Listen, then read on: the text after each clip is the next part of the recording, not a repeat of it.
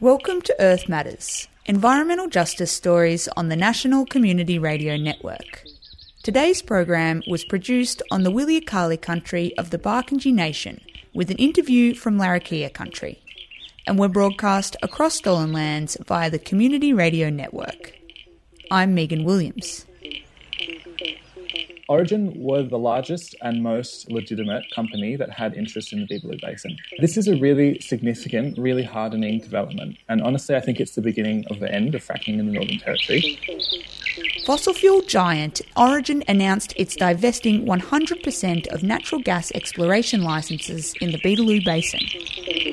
Today on Earth Matters, we speak with Naish Gawen, who works on the gas and mining campaigns at the Environment Centre of the Northern Territory, about the campaign that led to the gas giant pulling the pin and what this means for fracking in the Territory.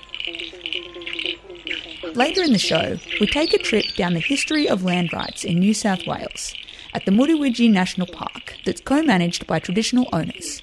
I speak with Malyangapa Barkindji Wimpja Leroy Johnson. But first, to the Territory.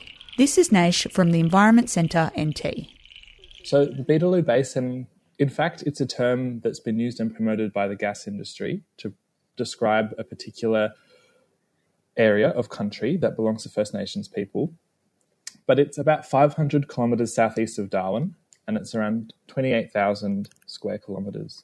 But of course, that country is many different countries owned by different people. And it's something that we've grappled with as to whether to even use the term Beetaloo Basin or not. Right. What is what's an alternative term? So the the area is a vast area where fracking is um, slated to occur, and so there's various places like Newcastle Waters, for example, or near Borroloola, or yeah, many places where fracking companies want to drill wells. And, uh, you know, I've been aware of Don't Frack the Territory campaigns mm-hmm. probably for at least five years uh, yeah. uh, and, and, probably long before that, I'm not sure. Um, c- can you talk to me about when the Environment Centre Northern Territory got involved in this campaign? Yeah, absolutely. So in 2016, the Northern Territory government announced a moratorium on fracking. So they, as a result of community opposition, they said that they would not have any um, hydraulic fracturing similar to what is in place in Victoria at the moment. But then in 2018, they announced the intentions to open up something which was called the Pepper Inquiry into hydraulic fracturing. And that was a very uh, large, extensive inquiry that the environment movement and traditional owners really mobilized around and got the community to make submissions. The Pepper Inquiry travelled all around the Northern Territory and heard from people their concerns about fracking overwhelmingly, the community response that was was that fracking was not wanted in the Northern Territory. But in March of 2018, the Pepper Inquiry handed down the final report and said that fracking could safely proceed in the Northern Territory if all 135 recommendations of the report were implemented. So, really, since then, that Pepper Inquiry has been the subject of a lot of debate and scrutiny, and whether or not the government can even implement all 135 recommendations of that inquiry is something that the environment movement would say no, that they can't. It's actually impossible. But the government are sticking to the line that they can and they are on track to implement the recommendations. So, an example of one would be recommendation 9.8, which is a very crucial recommendation which says that all life cycle emissions from fracking the Beetaloo Basin must be offset if fracking is to occur.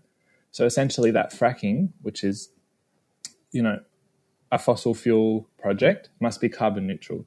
It really is impossible to do. There's no way that fracking can have no net emissions, but the government are committed to implementing this. Although they have said that it would be impossible to implement without the assistance of the federal government.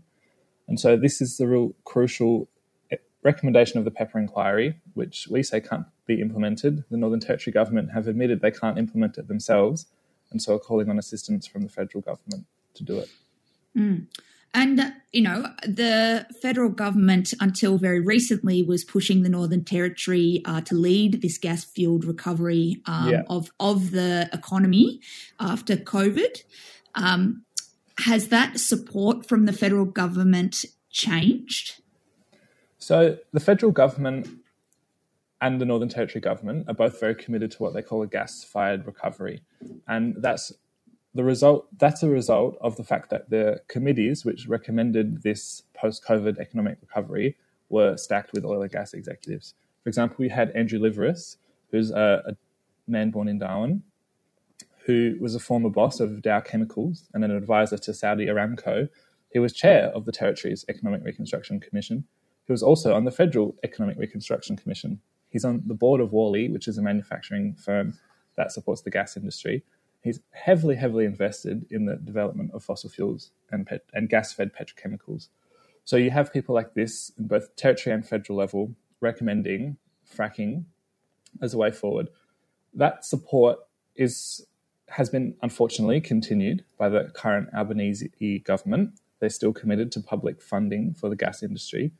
The question of offsets and offsetting the emissions from fracking is where the tension arises because the federal government doesn't want to be liable to have to pay for offsetting fracking emissions. And that's because it would be incredibly expensive to do so. The emissions of fracking, on different estimates, could increase Australia's entire emissions by from 11%, some estimates say up to 20%.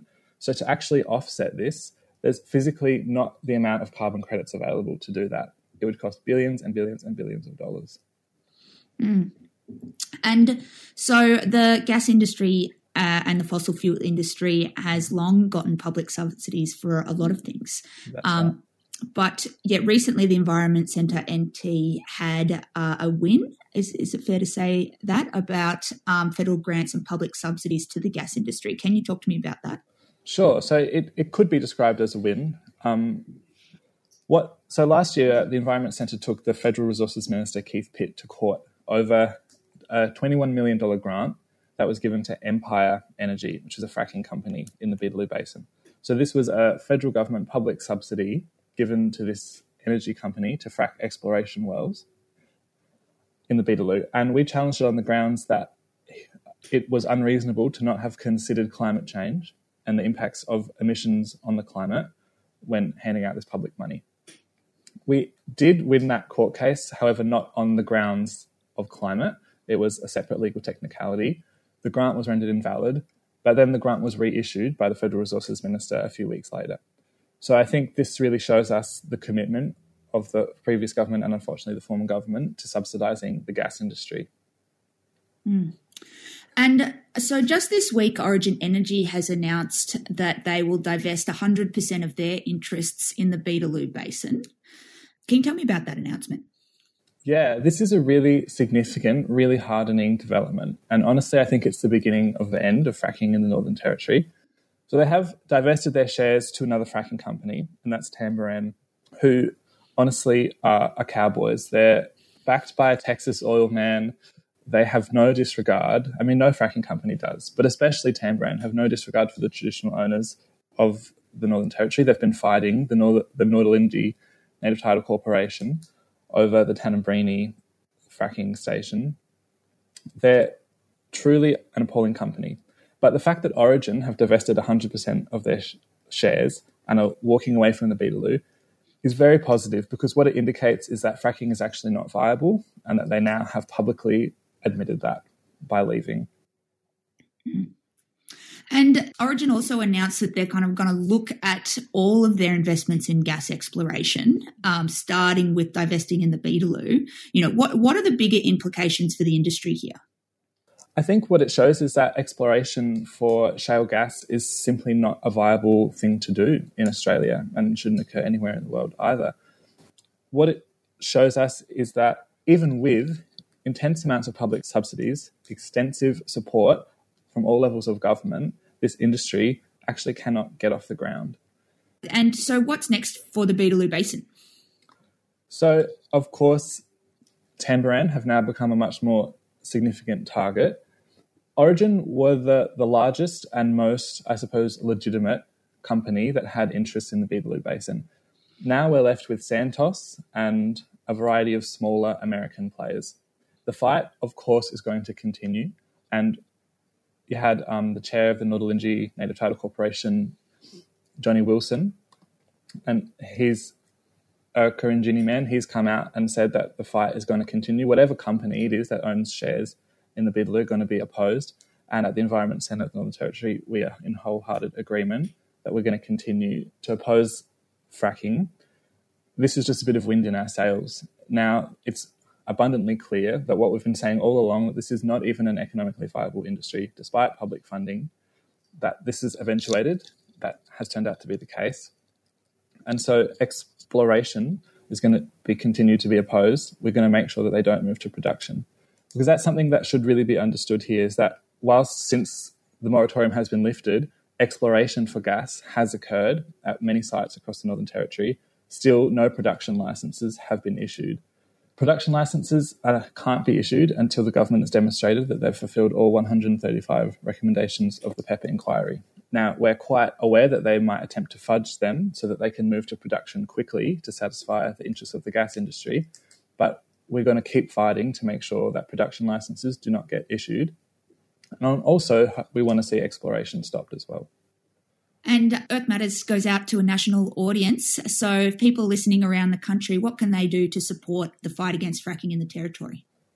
I would say check out the Protect Country Alliance, which the Environment Centre is a member of that alliance. Check out Nurrdalinji Native Title Corporation, which is a First Nations led body established to oppose fracking on their lands. And oppose with your local member of parliament public subsidies to the gas industry. That's a really important local thing that anyone can do from anywhere is let the federal government know, let your member know that the Commonwealth should not be subsidizing these cowboy companies to come to the territory, poison water, destroy country, and ride roughshod over the interests of First Nations people. Great. Thank you so much for joining us on Earth Matters. Great. Thank you so much. It was nice to be with you. You're listening to Earth Matters on the Community Radio Network. That was Naish Gawen from the Environment Centre NT speaking about the campaign to stop fracking in the Northern Territory and Origin's recent announcement to divest from the Beetaloo Basin. Now, from the Northern Territory to far west New South Wales, we hear from Malyangapa Barkindji Wimpja, Leroy Johnson, on the story of his elders' fight for land rights at the Mutawintji National Park, where he now lives and works. Mutawintji in our language means place of green grass and water holes, so it's got permanent water. So it's um, even in dry time, so it's sort of an oasis.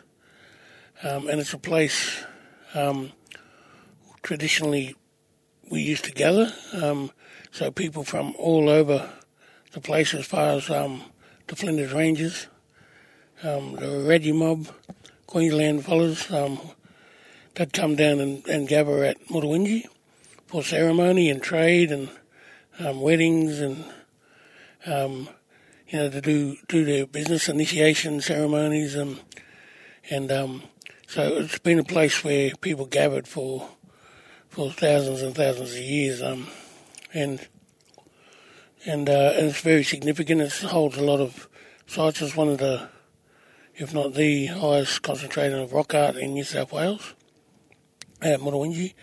Um, there's etchings, um, and all that rock art etching in the landscape tells the story of our creation, our people's creation. Um, and um, it's a part of what we call Mura, which is our word for songline. And Mutawintji is an important part of our Mura because um, you know, Ngati's created our land, travelling across the landscape and Mutawintji is um, a very special place for um, all of us. Well, and it also has a really um, important and interesting story around how it was handed back to traditional owners. Can you give us a, just a brief? yeah, well, it was. Um, it's been a national. It's been a national park since the 1970s. Um, before that, it was a sheep station, um, and yeah, and before, and then it was part of the land that Sidney Kidman first um, claimed out this way. Um, so it uh, so in the seventies it became a national park, and then um, in the eighties, and our people always knew about Mutawintji and always knew the significance of the place and what was there. Um, but in the eighties, our people were concerned about some of the ways that our sites were being looked after. Um, there's a lot of evidence around vandalism. Sacred objects, uh, objects would be moved or taken away from the country. So um, my elders, when they were young and around in their 30s and guided by their elders, um, they decided to blockade the park, so cut it off and not let anyone in there. Um, specifically the historic site, where a lot of the um, dreaming story is. Um, and then that that blockade sort of kicked off uh, uh, the um, Aboriginal lands rights movement out here in the West and in New South Wales. Um, it took, so that um, began the conversation, and it took to um, the early 80s, so 83 I think it was, 84, um, to 1998, and the government um, created a Aboriginal Owners Act in part of the National Parks and Wildlife Act in New South Wales, and Mutawintji was um, scheduled to be the first national park to be handed back to Aboriginal owners. Yeah, and then we've been um, we own it and we've been managing it ever since 1998, and we're in a partnership with national parks and and the local people to run it as a national park. And how have you seen the land change over that time? Well, I've only sort of been around for the last 10 years, and we were in a really, really bad drought um, not not not too long ago. So you could see the creeks and the trees dying out and, and dust, and then and the place would be barren.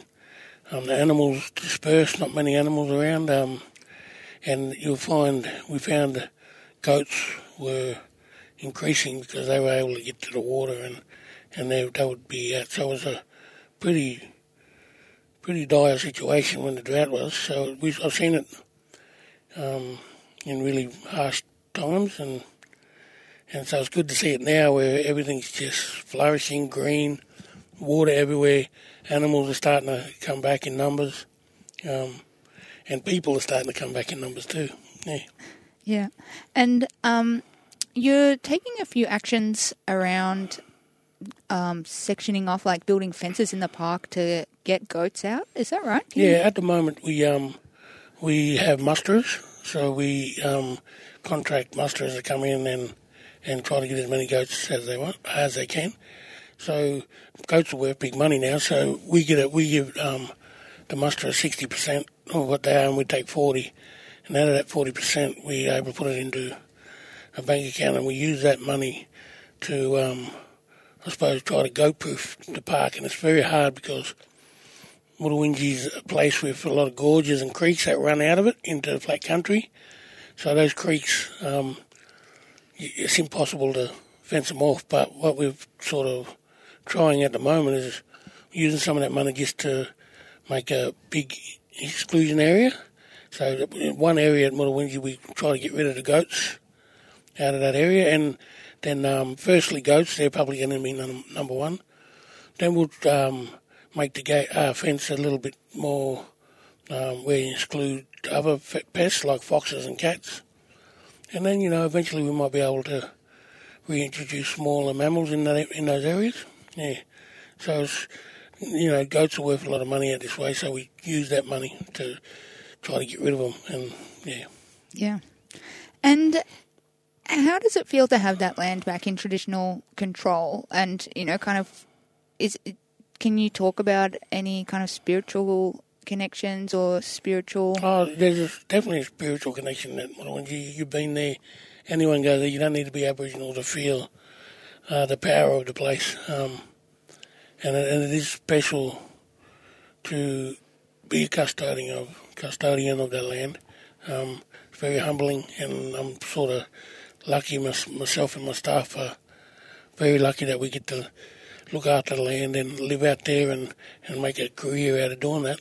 Um, uh, but I think it's um, special for all of our people in the area too, because it gives um, gives our people an asset to continue their culture, so we can practice our traditional ways out there, like hunting, gathering, um, learning about landscapes, learning about songs, and um, learning about the history of our people, our land. Um, so Mutawintji is a place where it, it, that's all captured, and because um, we're all 100% um, dedicated to preserving and conserving the place, we know it. We know that's going to be there for long after we go, and we're just occupying a little bit of space to look after it, and then eventually someone else will have to look after it after us. So, yeah. No baka, no bakinji, no baka, no bakinji.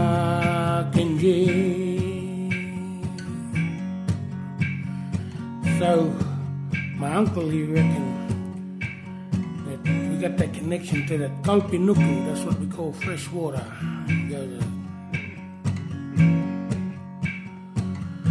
Kalpi Nuku flow.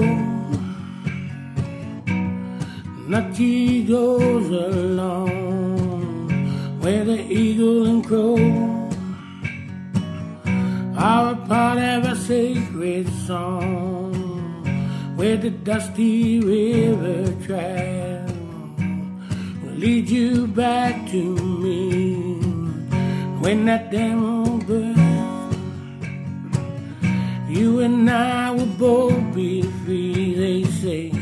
Ya ya ya baka. They say, Ya ya ya baka. They say, Ya ya ya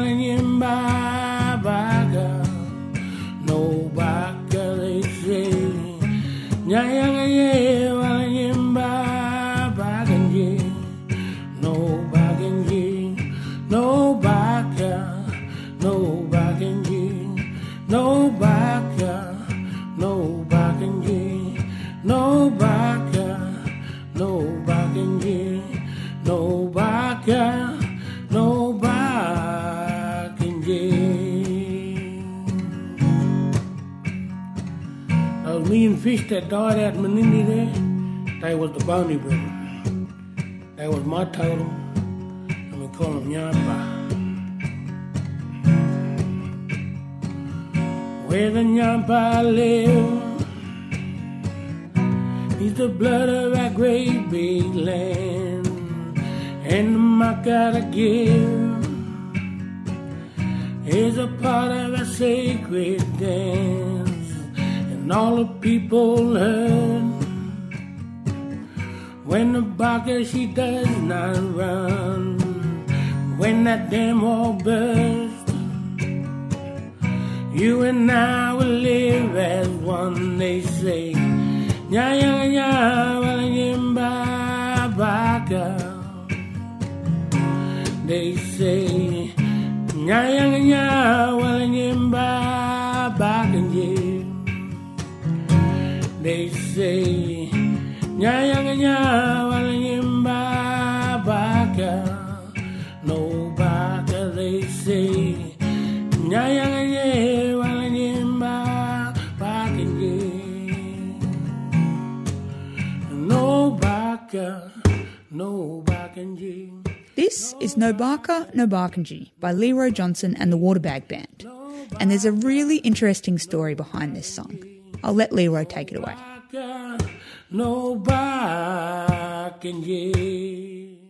It's the first song I wrote out at Mutawintji, actually, um, when I moved out there. But uh, when I moved out there, when um, a few years ago now, when we the river was really struggling. Um, it's pretty full today, but back then it was really struggling, and um, it was around when all the, those fish died in Menindee, and and there were protests on the bridge in Wilcannia. There was a few of them, and a lot of people, um, a lot of people were really concerned about uh, um, river. And Uncle Badger Bates here in Broken Hill, he he was one of our one of the elders that led that fight um, about speaking for the river, um, the Barker. And I remember seeing him on TV on TV, and he was talking to one of the one of the reporters, And he was, he was a bit upset and he was shaking his head and he said, You fellas just don't get it. There's no Barker, there's no Barkindji. So without this river, people don't exist. And that sort of stuck with me, and then I thinking, that's a mad line, huh? Um, and then I was at Mutawintji and Uncle Badgie come out Mutawintji and I, and I started writing that song and I said, you know when you was talking to the fellow there? And I, and I played it for him and I said, can, can I steal your line? He said, yeah, you're right.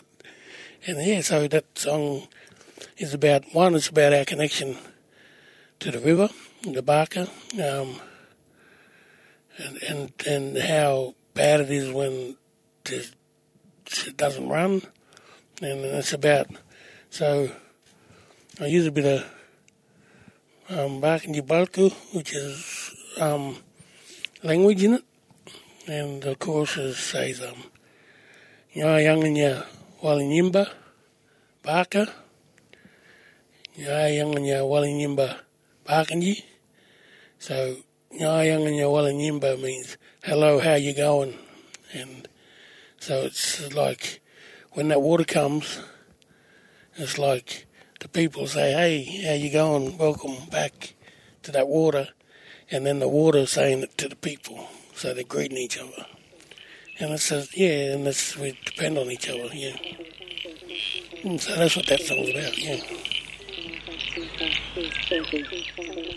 You're listening to Earth Matters on the Community Radio Network. That was Leroy Johnson, Malyangapa Barkindji Wimpja, talking about his new single with the Waterbag Band, No Barker, No Barkindji.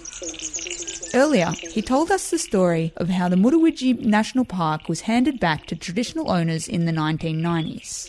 And earlier in the show, we heard from Naish Gawen from the Environment Centre Northern Territory on Origin's announcement to pull out of the Beetaloo Basin and what this means for fracking in the Northern Territory.